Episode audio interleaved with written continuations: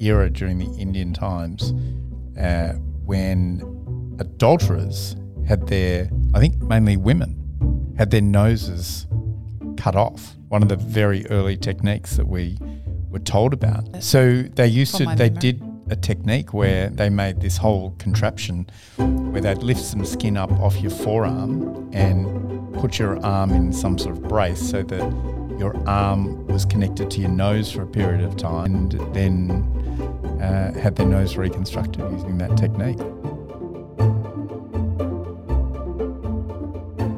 Hey, Refam. My name's Kate, and welcome back to Keeping It Real, the podcast that revels in the past.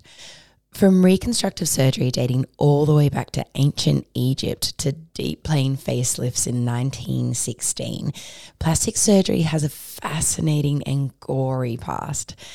Today, Richard and Kim talk about the progress of the speciality as well as how much the techniques have changed even in our lifetime. And Trust me when I say that's very lucky. So, we're going to go into the history of plastic surgery. Been looking forward to this one for a while. Yeah. Um. Okay. So, we're just going to start with the blas- uh, with the basics about the term plastic surgery. Obviously, now if people have had a lot of work done, people call them plastic and say they're full of plastic. Um, But I think that's a more cause and effect issue because it's actually from a bit further back than that, isn't it? Yeah. So, comes from the Greek word plastikos, meaning to mold. That's it. Nothing to do with plastic at all. Now, that will definitely come in handy at a trivia night. Okay, so my dear listeners and surgeon guests alike, uh, the kind of format we're going to go through today will start to break down um, different types of surgery and how they've really changed over the years. If this sounds boring to you, let me tell you from firsthand anecdotal experience from talking to these surgeons but that is absolutely not the case. I think the words brutalized and archaic are used quite often, and that is not but 20 years ago. Before we kind of get into that, though, I just wanted to give a quick overview, very quick little uh, blast back to you know ancient Greece, ancient Egypt, etc. Uh, because while we might think of plastic surgery as being quite a new uh, speciality, which obviously it is in the ways that we know it today. It is by no means a brand new concept. Um, the first mention of a uh, the a plastic repair of a broken nose goes all the way back to 1600 BC. So that's ancient Egypt. And then there's reconstructive surgery techniques being carried out in India by 800 BC, again, for quite fascinating reasons we'll go to. Uh, and then in ancient Rome, they were also using plastic cosmetic surgery, using simple techniques, you know, repairing damaged ears from around 1st century BC. For religious reasons, actually, they didn't dissect either human beings or animals. So most of their knowledge was actually based on the texts of their Greek predecessors, from whom the term plastic surgery, as we now know, developed. In terms of modern plastic surgery, those techniques are very much attributed to Sir Harold Gillies, um, who came around in World War One. A countryman of Kim's. Yeah, Kim's very proud of. Nice New Zealander. Who and it said what is it? Otolaryngologist. Uh, that's an ENT surgeon, ear, nose, and throat. So Oh. oto, I- it's it's a really hard word to say. Yeah. Otolaryngologist. Um, Gotcha. But uh, he and his cousin went to the same university that I did. Oh, really? Yes. They And he was also a plastic surgeon. Yeah, his cousin got into skin grafts, which we'll also get into later. But yeah, but he obviously came into power, or not power, he took on world power. came into plastic surgery power in World War One when men were being disfigured um, for facial injuries. So 11,000 operations were performed on more than 5,000 men, mostly soldiers with facial injuries, usually from gunshot wounds. Can can we go back in time a little bit? Mm-hmm. So you alluded to sort of the Indian era. Yeah. And uh, I think all of all of us probably in our training get taught about this sort of this era during the Indian times uh, when adulterers had their, I think mainly women, had their noses cut off. Of course, the, w- the women were punished. Yeah. of course. Men- Yeah. no, I've no, been reading no, a lot of no Greek problem. mythology recently, and let me tell you, Yeah. women not had a good run of it. No. and so if if a woman had committed adultery, uh, they had their nose removed. And obviously that was quite a strong Nose obvious removed is Bit of stigma. way to say it. stigmata.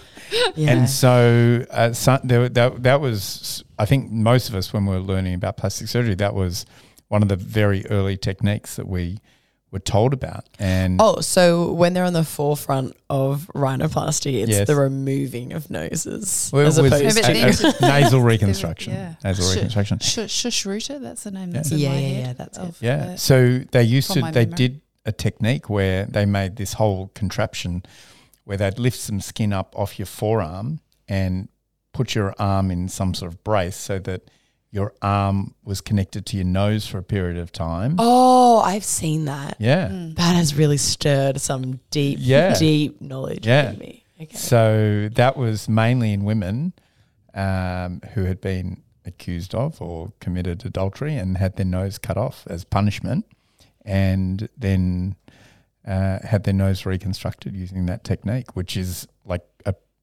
like was a technique that is like I have actually seen used in Mm. like in really really so- extreme cases.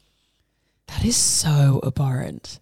Yeah. But then, yeah, and then that technique was made much more famous through the world wars. Um, Yeah.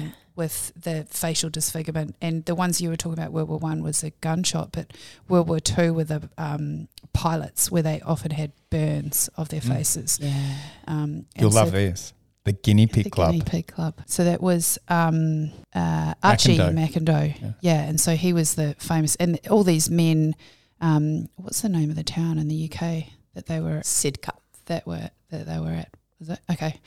Um, and so they would they would all have these staged, multi-stage procedures to move skin either from their stomach to their arm to their face, Called.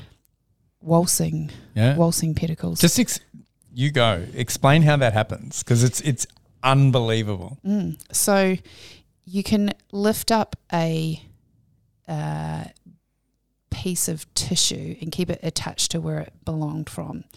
Um, and you have to get the dimensions right because otherwise, if you make it too long, um, so ideally the width will give you twice the length. Um, and so then that should stay alive. And when they were doing it, they weren't basing on on any sort of blood supply, which we know a lot more about these days. And so they would lift up this piece of tissue and then kind of tube it or it usually so if you wanted to get a big piece from the abdomen you couldn't really join it straight to the nose. So Mm. they would stitch it to their forearm initially and then the end of it would then get a new blood supply from the forearm. So it would have to sit there for three four weeks.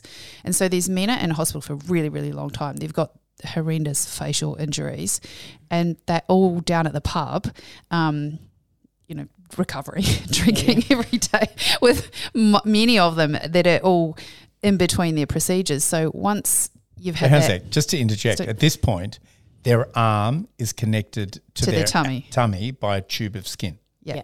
So then it gets a new blood supply um, from the, the end of it, from the forearm. So then they would disconnect it from the tummy and then join it up to the forehead or the eyelids or the nose or wherever they had lips, had burns on their face. And then again, I'm demonstrating and have their arms like attached to their face.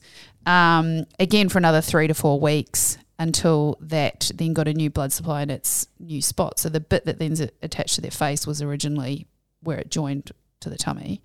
Um, and again, down at the pub, having a few drinks, and, and then finally it would get um, divided, and then sometimes many many stages after that, because obviously it's a big chunk of skin from the tummy, and eyelid skin, for example, or lips are completely different. So then they would Yeah.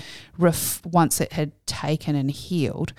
So it's quite different to a skin graft where a skin graft you're actually just shaving off a piece like a thin layer of skin and you're putting it onto tissue that has a healthy base. Mm-hmm. So um, these they need full thickness of tissue, and that's why I'm talking about eyelids and noses and lips Yeah. because you've got nothing. You can't put a skin graft onto teeth or the eyeball or Yeah. bone. Um, so you need the layers of the skin, and you need to, it to bring a blood supply essentially with it. Um, so yeah, phenomenal type of type of procedures, and they really sort of made it up as my understanding as they went and try and figured out how to, you know, these young, fit, healthy men that have um, often it's just their faces that are burnt or um, Yeah. hideously disfigured. Hence the name, the Guinea, Guinea Pig Pig Club. Club. Yeah. I just kind of want to um, extend on what you said with the skin grafts there.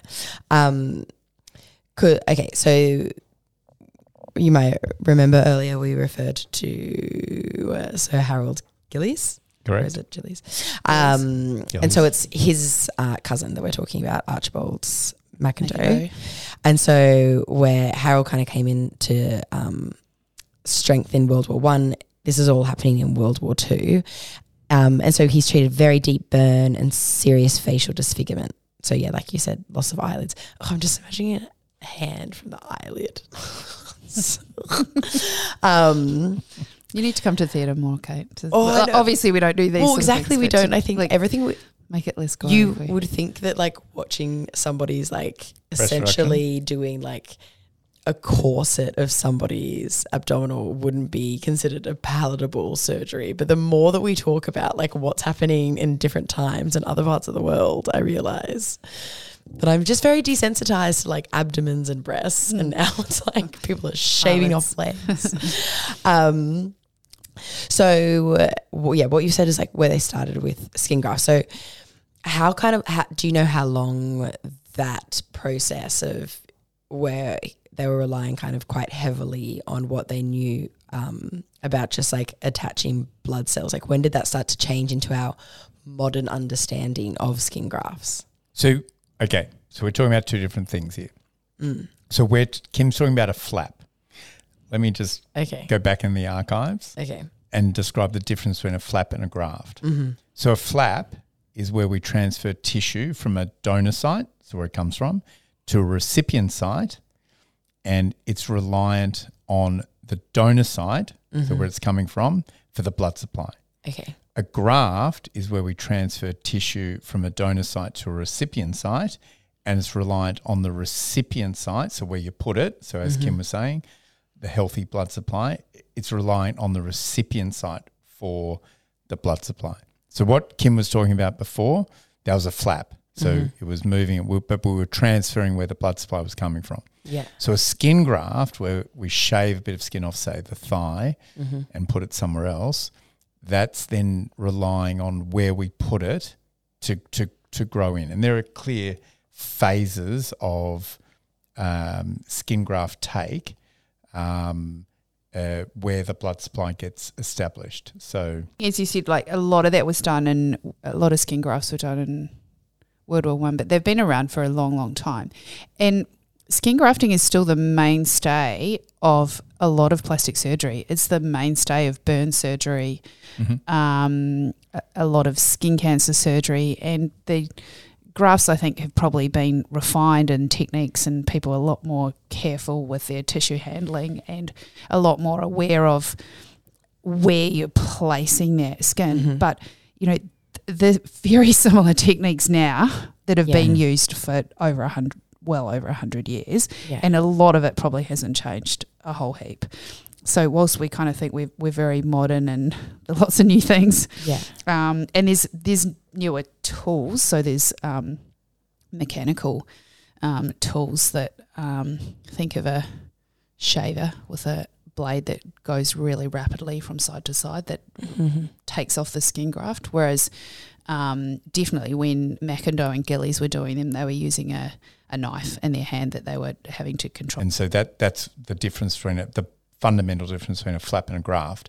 A flap is bringing its own blood supply. So you use that in situations where the defect doesn't have a good blood supply. So that might be the nose, it might be the eyelid, it might be a burn, Mm-hmm. uh, and you need or or a, a a breast reconstruction, and so you need to bring blood supply with it because it's not going to. Um, it's if you use a graft, um, it's not going to establish a blood supply, so it'll die, and not, and then you won't have a reconstruction. Gotcha. Um, I think one of the really important um, things outside of his kind of surgical prowess um, was McIndoe was uh, focused really heavily on um, recognizing the importance of the rehabilitation of the casualties in terms of social in- reintegration into normal life. So would um, he disposed of the convalescent uniforms that they were kind of forced to wear and just let them use their service uniforms and then had a lot of friends where like patients would like uh, he'd ask locals to bring them to their homes because obviously they were just horribly horribly disfigured um, and just try, trying to help with that transition which i thought was really nice Yeah, it was really cool, and like it was. I, I was. I wasn't joking when I was talking about that. You know, these guys were were down at the pub and socializing, and Yeah. you know, a completely different mindset to being locked up in a rehab hospital with um, you know like-minded people. yeah and just being like othered Mm. and kind of Yeah, Yeah, So that's really nice. Um, okay, so we'll kind of go back to nose jobs, which is where we all started with the flat Um, I, when I said that India was now, I, now I feel bad. I'm like India was really the hub. Now I feel like a bit guilty about that. well, they had to learn Yeah. how to fix the holes that these There had to be had. easier ways, like I don't know, not chopping off their noses. Um, but British physicians were traveling to to India to see how they did it, um, with Joseph Carpue spending 20 years in India studying plastic surgery before he took um, the first major rhinoplasty to the Western world in 1815, which is so they were set in India by 800 BC. So a huge leap between those two times. But I just thought it was really interesting that there was such a big focus on nasal stuff before really anything else. Um, I guess it's the most prominent part that people see, and Yeah. that, uh, there is a lot of um, people that are self-conscious about their noses out there. So, and obviously, back in the day as well. yeah, and I guess like you know, obviously like breathing issues and everything. So what they're doing. Um, I've spoken to you, Richard, before about your experience with rhinoplasties Mm. and what it was like, even compared to when you started surgery to now, which I think is very interesting to share. Yeah, so uh, rhinoplasty, when I uh, started training, was all what's called closed rhinoplasty. So it was quite a quick procedure. Um, uh, you'd basically put a chisel on the inside of the nose, smash off the hump, which would tear all the mucosa, um, and then uh, uh, do two little uh, breaks in the side of the bone, um, and then uh, actually crunch the two bones together. So it was a very quick procedure and very little attention detail attention to detail with the anatomy and the cartilages and everything scarred up internally and often long term those patients never breathed again. And long term it would all just collapse and they just get these terrible deformities. Um, and then You said that very calmly. well, I wasn't part of it so. So we smashed their face to smithereens. yeah pretty much. no it was a pretty brutal operation. Yeah, and again, it's one of those, you know, oh, you know, less invasive, yeah. Yeah. inverted commas, that it, it's got to be better because you're not making a cut and you're not putting a scar on the nose, and but you're also not seeing what the heck is going on inside there. Um, and yeah, Yeah. everyone got the same Yeah. same thing. A- and then best. probably no nuance uh, to it. in the early 2000s, it, it moved to an open rhinoplasty, which became a more common procedure. And um, the whole procedure, you could then see what you were doing. There's much more focus on the cartilages and basically rebuilding the entire nose um, back to, uh, or creating it in, in the way that um, it ideally should be looking. Um, so it became a much longer procedure, um, much more technical procedure, um, and but results were far superior and more long lasting. Yeah. And I, I just, dread- guys, I'm just thinking about how detailed rhinoplasties are, like as we know them now, and how it's kind of this thing, then it's something that people look at every single day. So it can, like, Mm. you know, has to be very, very, like, nuanced and massive attention to detail. Just the thought And of if we- like smashing it. We should put a photo on this of the internal anatomy, the Yeah. the bones and the cartilages because the cartilages are super complicated.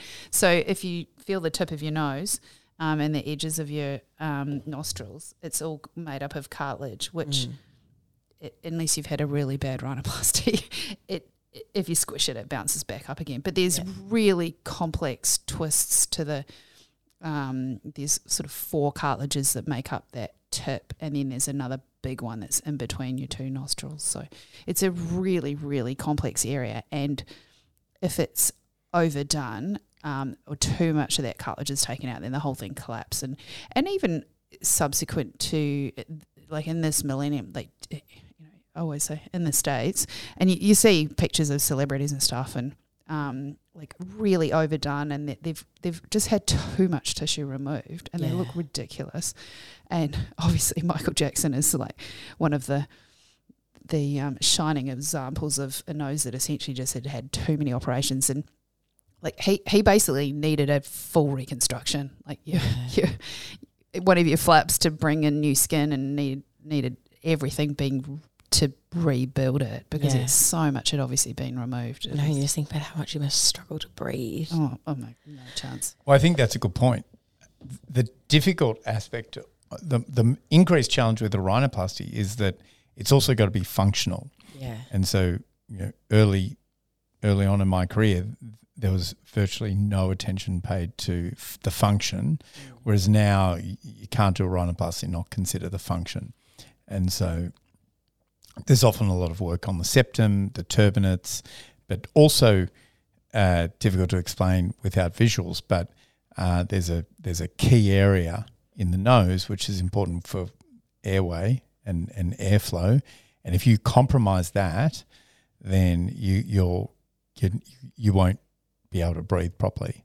Um, and that that was not really appreciated until you know, maybe uh, 20 years ago. That's so insane to think Mm. like how many people get rhinoplasties because of a deviated septum or whatever. And like they're already having trouble breathing.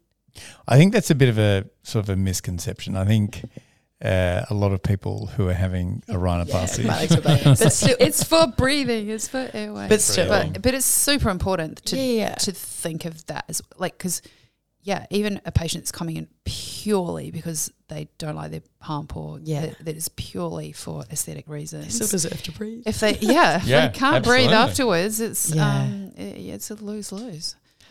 Um, next, I've got facelift. So the first facelift was performed in 1916 um, by, by a Dr. Erich Lexer, a German surgeon, a former sculptor. Oh, that's nice.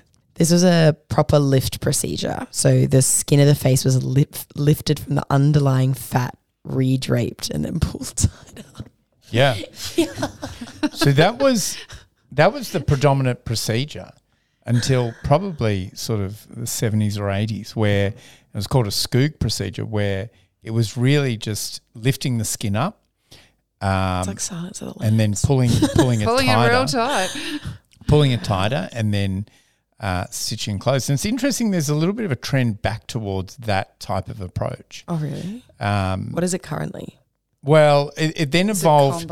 Pe- people then sort of realised there was a, a layer under the um, uh, skin called the SMAS layer, which is part of the the deeper tissues, and people would tighten that, Mm-hmm. um, which would then pull the skin with it, um, and and the nerves are then well below that.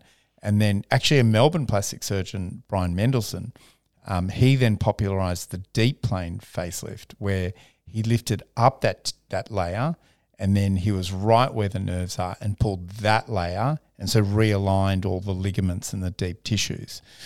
Um, um, like really deep. So not just peeling off the skin, Not peeling just off peel- all the layers below that Yeah. as well and tightening them up. And because I know you've spoken about how like people like you know they get the um scars behind the ear. Yeah. Is that with all of them? Like they would Yeah. all get stitched up behind there? Uh, Pretty in, in front of and behind the ear. Okay. So s- that original procedure that you were freaked out about from Oh, 1916, I just that- like had that's still images of the Buffalo Bill. basis of th- that's still what happens to the skin. So there's Yeah. still excess skin is lifted up and pulled tight. Yeah. And yeah, a- as Richard said, like people have tried to figure out ways to keep it there because Mm. this is an operation that I think looks really good at about a month.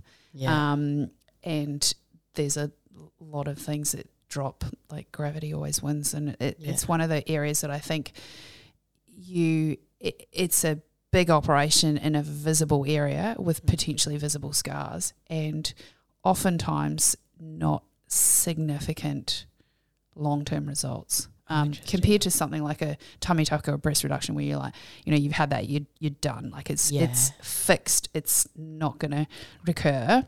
Whereas a facelift, I think, and you kind of have to walk around Yeah. here a little bit and see people that have been overdone or um, Google Demi Moore recently. She's got a massive groove in her cheek. Like Yeah. Mm. there's so they're they're trying to pull things tighter yeah. causes deformity to the mouth, the corner of the nose, the eyes. Um, and a- other really common giveaway is um, the bottom of the earlobe. So if so if you're pulling the skin, trying to pull the skin backwards, but you stitch it to the earlobe, it'll pull the earlobe sort of forwards. And it's called a pixie ear because it you lose the shape of your earlobe. So it look it, massive giveaway. Sure, her face is fine. Look at her weird ears. No, seriously. So, um, yeah, sometimes if you're like in airports or places where there's lots of people, trams and Mm. public transport, like, uh, and you can see sitting behind, like that's those are places where you tend to sit behind someone. And you can see these scars, and yeah, it's like that's a really bad facelift just right there in front of me. Yeah, because it says it's a bit likened to a wind tunnel look, meaning Yeah. the facial Yeah. skin's Yeah, particularly absolutely. tight and taut. Yeah. So- So, th- so the big danger is that you either overdo it Mm. and then like you know maybe 10 years down the track it starts to look catches up and it looks it starts to drop a bit and looks normal again. Um, or you underdo it um, which is probably the better side to err on um, to get an improvement but it, it's it's not um, abnormal. So it's it's it's an important operation to make sure it still looks natural um, and gets an improvement All right, then breast surgery. I don't ha- really have any fun facts about, but oh, so oh, I have a fun fact. oh, tell surgery. us.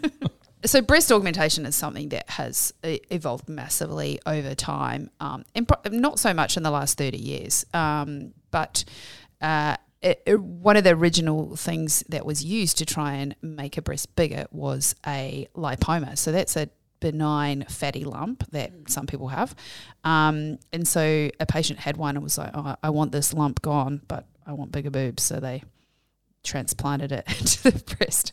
That was like an actual technique, or that just happened Well, once. it, Made I it think up. It was a, have made it up. And here's the thing: it's almost certainly not going to work very well because, as we talked about earlier, plastic Mm. surgery 101, that tissue when you put it somewhere needs to have a blood supply. So, a big lump of fat is not all going to survive because the blood's not going to get. breast. it's not going to get. Maybe they split Choose it. your favorite. um, the the outside of it, it will get some blood supply, Mhm. um, and not the inside of it. And and that's actually a conversation not about transferring a lipoma, but I have Yeah. with patients that are asking about fat grafting for breast Mhm. augmentation now, is that you know it, it's not like you can't put it's not like polyfiller like you can't pick a size and put that in. You have to every little fat cell has to have a blood supply, so Yeah, it, it's much more tricky than that. No, but on, on top of the seventies, but on top of that, um, the way they were constructed, they were made out of two halves, and so there was a seam, oh, and so that was a weak point. yeah. That's why they used to rupture. oh. So they had thinner shells and a seam. How do they make them now? It's just it's one piece. Well, they they Oh. still have to put. It can't be one piece. They still have to put the gel on the inside. Mm. They Do still have the the plates still put on the back, but it's um, more modern technology, and they don't. It's not a weak point Yeah. now. Yeah. So there's been basically five generations of uh, breast implants, Mhm. and the last sort of significant change was probably in the 1990s, I think. And so it's been pretty stable now for over 20 years, the type the the implants. Yeah. Um, so the ones that we use, for example, the technology and the gel hasn't fundamentally changed in, in that period of time. Um, what about bre- like breast reduction? How has that has that changed significantly even while you've been surgeons? So I think in the last probably five to ten years, like people are much more focused on the aesthetics and how it looks at the end, whereas maybe 20, 30 years ago, it was like, you've got massive breasts, let's just make them smaller and make you comfortable. And it wasn't so much about, um, sure, they were a lot more comfortable, but they didn't look that great. Mm. Um, whereas now um, we focus, it, yeah, absolutely, it's an operation done for pain relief and making people a lot smaller, but there's a greater focus on the long term outcome and making a nice shape and um, creating not just the nice medial cleavage lines, but the outside part of it as well. And, Mhm. um, making sure everything. And sometimes I my approach is that it's it's like almost like a chest wall Mm. um, operation. It's not just a breast because you got to deal with the underarm and sometimes around to the back as well. Does there seem to be people because obviously it's like when you know in these earlier operations we're talking about people just kind of like trying to figure it out as they go and they're kind of constantly challenging the status quo and like reworking stuff and whatever. Does it feel kind of like that now? Is there any surgery you're doing now where people are kind of constantly trying different techniques or there's like a lot of conversation about things that could be done differently or does it st- feel pretty steady? I guess you kind of re- like the more you do of something, you refine things a bit more. Like hmm. in a breast reduction, talking about trying to create that outside shape. Like I always used to have this one stitch that I'll be like, this is the key stitch. This is my favorite stitch. And now I actually have two of those Yeah. that I kind of think like this is really what I think is creating a really good shape. Yeah. Like the way I do those two main sutures. And I think Yeah. it's just you just it's not major changes and I probably Mhm. did them before but possibly in a slightly different order. You just kind of refine and um, you know, there's things that I, I was saying to you the other day, Richard, that I'm doing a lot more upper back lift combined with Mhm. breast reduction just to try and contour that whole area. Yeah. I think a lot of that actually um, comes from social media and fashion. And so for me, a lot of, the, say, the lower back lipo comes from sort of a, a greater understanding of, okay, I've done a tummy tuck, but people still have fullness in their lower back. And so they can't wear sort of lower, lower cut jeans because they're sort of restricted by, or pants, because they're restricted by where the fullness is at, at the back. So sort of uh, understanding, um, uh, you know, what sort of clothes that people are wearing, and uh, so that you then sort of advance your techniques to match that, um, and then sort of a better understanding of you know, proportions and aesthetics and Yeah. balancing the chest and the torso and things like that. I think we should pay tribute to um, Melbourne's contribution to Mhm. plastic surgery, which really has been significant. So if you go back to 1973, and we were talking earlier about um, grafts and flaps, and so one of the sort of something in between is what's called a free flap, where you're taking tissue from one site to another site, but you're actually plumbing the blood vessels into the recipient site, Mm-hmm. which is called a free flap. The evolution of that was a better understanding of where the blood vessels were. So Mm-hmm. surgeons started to understand where blood vessels were, and then they could I, sort of dissect them out, and then um, some of the instruments and the technology caught up, and then you could actually detach the vessel and then reconnect it using um, very fine sutures, sort of the about the the size of a, a human hair. But they that all actually started in Melbourne, Australia, and there's a bit of a story about it because there were two competing hospitals, St Vincent's Hospital Mm-hmm. um, and Royal Melbourne Hospital. And as the story goes, the the um, there was a, an overseas fellow who I won't name, but he became a famous rhinoplasty surgeon down the track. He was working at one of these hospitals who developed all these instruments, but he was also working at the other hospital, and there was a there was an actual sort of race to mm. be the first hospital to do the Russia first versus America to get into space. Sort of. so to do the first microvascular free flap. Oh, okay. And so they were all both camps were ready to go and they were waiting mm. for an appropriate patient. And the Royal Melbourne had a patient, but they didn't have the instruments. And this guy was working across both and he knew the other place had the instruments. Yeah. And he, as the story goes, took the instruments in the dark of the, of night. Smuggled down his pants. Correct. And took them to the other hospital, did the operation, and they published the paper like immediately because they knew the other group. They had it ready or written. They were just Yeah. waiting for the details. Correct.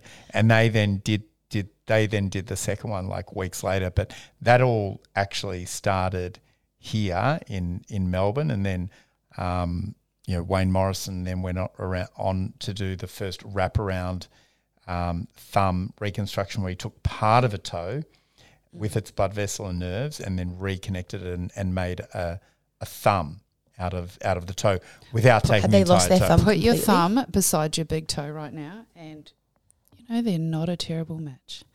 Yeah, Everyone playing for along at home. it wasn't Wayne Morrison that stole the instruments, though. Just to no, make- he didn't. Just to no, make that Wayne clear, Morrison he was the head of one. of the we only say names for the good things on this Yeah. podcast. yeah. Um, I'm sorry. Do you know what the patient was that they did that first surgery on? uh, it was a groin flap. I have. I I, believe. honestly, So they took- I didn't know the story about the instruments, but I, I knew the Oh, two yeah. hospitals. Yeah, yeah. But the other amazing thing is that those um, researchers were uh, they were when they injecting the blood vessels as well, and then watching the where each blood vessel what chunk of tissue it Yeah. supplied. So then they could figure out, well, if we could take this chunk of tissue on those little blood vessels, then Mm. that's going to survive. Whereas before, what I was talking about the the waltzing skin, it was all random. Random.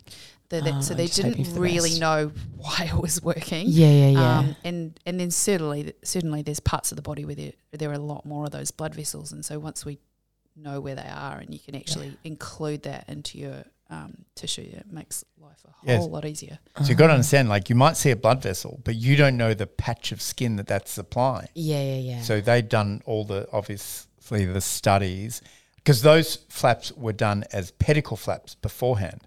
So it, they were known flaps. So the, mm-hmm. the blood supply territory was known, but no one had actually disconnected it and then reconnected it elsewhere. Now, just to add to that myth, mythical story from Melbourne, I have actually met and spoken to the fellow who is the guy who stole the instruments from one hospital to the other. I met him at a rhinoplasty conference. Did he and I- confess? Abs- no, Rhinoplasty absolutely. conference. he They're like- confessed that he did. Absolutely. But then the first, then they, they did the same thing using bone. That was also Mhm. here. That was um, Ian Taylor. Um, and then um, breast uh, reduction, Mm. the pedicle, that inferior pedicle, um, that was the original pedicle that we was common in Australia. That was also credited to a, a plastic surgeon uh, in in Melbourne. So Melbourne's had a very, I mean, not to discount New Zealand's uh, They've got Dr. Harold Gillies. and McIndoe and his cousin. and we actually still use two forceps that are named Gillies and McIndoe forceps. You Ah. use them in theatre every. Did you ever use the Gillies needle holder? I did. Yes, Yeah, it's I got like scissors i- incorporated into the needle holder, so you don't, you don't need an assistant. Our new mission is to get some Gillies needle holder. no, no, no, to get some um, equipment named after you guys. Yeah, that's not properly. More likely to be a coffee machine for me. and a bike for Kim. the Taylor bike. That's Huh? Huh? It's got a ring to it.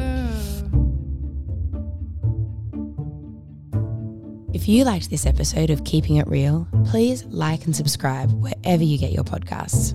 And while you're there, why don't you have a flick through our past episodes? We'd love to hear your requests for future topics, so send your suggestions through to us on IG at Replastic Surgery. That's all for today, and we'll catch you next time for another peek into the world of plastic surgery.